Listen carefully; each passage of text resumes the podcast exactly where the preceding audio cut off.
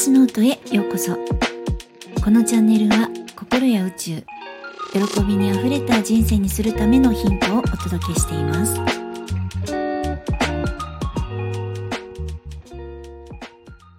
皆さんいかがお過ごしですか？ゆみです。今日は感謝についてお届けしたいと思います。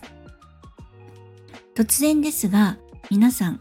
のほおぽのぽのってご存知ですか？あの本がたくさん出ているので興味のある方はご覧になっていただければって思うんですがあの本当にざっくりお伝えすると私たちが抱える問題を解決する方法として4つの言葉を唱えましょうっていうものなんですね。ありがとう、ごめんなさい、許してください、愛してます。ですね。で、この、えー、4つの言葉を唱えることによって私たちの潜在意識えー、さらに深いとこにある無意識などにある過去の出来事とかさらに生まれる前に刻まれた記憶などそれらをクリーニングするという方法になります。実際に私たち人間がこう高いパフォーマンスで生きるためにめっちゃくちゃ大事なことは簡単に言うともう本当にいらない荷物は捨てるっていうことなんですね。でこれ実際にスポーツしたり山登りしたりする時はあの、まあ、より良いえー、パフォーマンス、高いパフォーマンスが出せるウェアを着たり、まあ、できるだけ持ち物を軽くするという現実的な話でもありますし、まあ、えっ、ー、と、それの頭版ですね、思考版。頭の中のいらない思考、ゴミみたいな考えは捨てるっていうことです。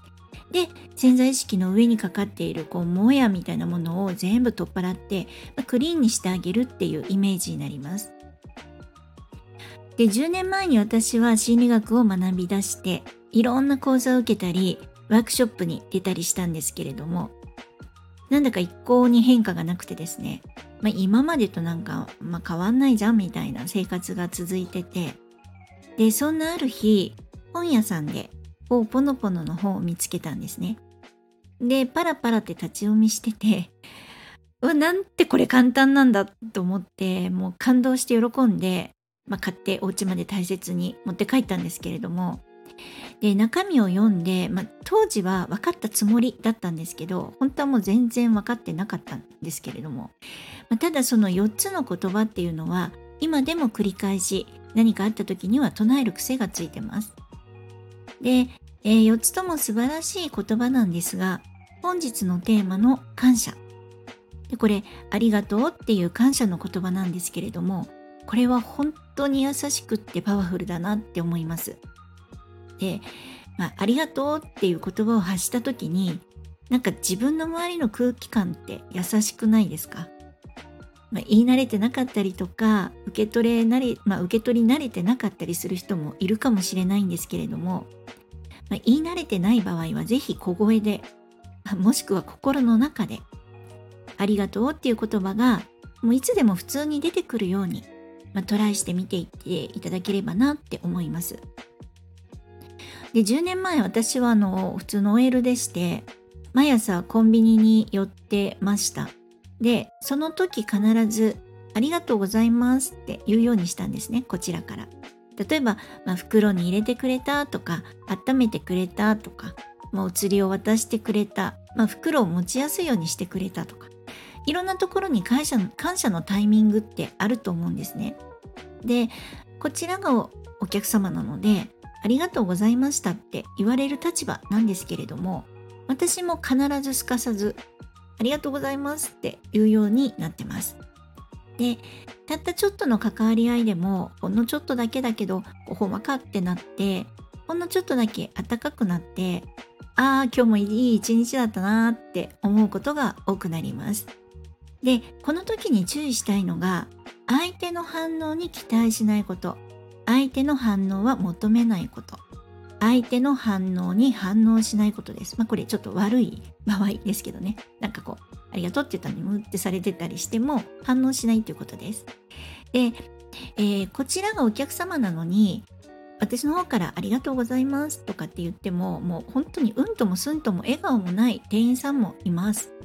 でこれってもう本当に野良猫とか近所の草花に話しかけてると思って相手の反応に本当に反応しないでください。もう反応を求めずにありがとうって感じです。でこれがいつでも感謝のエネルギーでいられるようになる第一歩だと思います。で、感謝がいつでもできるようになると、欲しい未来を引き寄せるときにとってもメリットがあるみたいなんですね。で、よく引き寄せの法則などで、こう、本当になんか欲しいものが手に入った時を思い浮かべて臨場感を持って手に入った時の気持ちになりましょうとかって言うじゃないですか。っていうか、あの、言われるんですよ。で、感謝っていうのは、その本当に欲しい未来が手に入った時の思考と感情を一致させる。まあ、しっかりと揃えておくために、手に入れる前に感謝しておくという、まあ、方法があるんですね。なので、日常でも感謝。もういつも感謝。ああ、自分の人生は感謝が多いなって思えるように先に出しておくというのが必要です。で、感謝を先に出した、その、えー、出した空いたところには同じエネルギーの優しくてあったかくて泣けるほど嬉しいものが入ってくる予定です。本当にほんのちょっとした毎日のトレーニングで自分の人生が喜びに変わっていくといいなって思ってます。で、おおぽのぽののクリーニングの言葉はクリーニングツールとも言うんですけれどもアイスブルーっていう言葉もあります。これはあの北極の氷の色ですね。あとは blue solar water っていう青い瓶を青い瓶にお水を入れて太陽の光に当てておくというものとかあとイチョウの葉っぱに触れるっていうのもいいようです。で海外にですねアイリッシュスプリングソープっていう石鹸があってこれもメーカーの名前なのか商品名なのかちょっと忘れちゃったんですけれどもお風呂の時に使うといいらしくもう私ずっと Amazon さんで購入しててクリーニングツールとして日々使っていますでクリーニングというこのいらない記憶とか辛い記憶本当の自分の潜在意識を出すのに邪魔するような記憶そういったものを取り除いてくれるというのがこのクリーニングっていう手法なんですね。で幸せになる方法とか学びはたくさんあるんですけれどもこのポーポノポノのクリーニングは本当に簡単で優しくて大好きなのでもうぜひおすすめします。でこれからの毎日が本当にほんのちょっとずつだけでもですねほんの少しずつ幸せにどんどんなっていくようによかったら取り入れてみていただければと思います。でそして欲しかったものが現実になった時の喜びの波動と現在の波動を一致させるためにも毎日ぜひありがとうという感謝を発してみてください。で、毎日が素晴らしい日々になるといいなって思ってます。では、今日も良い一日を。最後まで聞いてくださりありがとうございました。ではまた。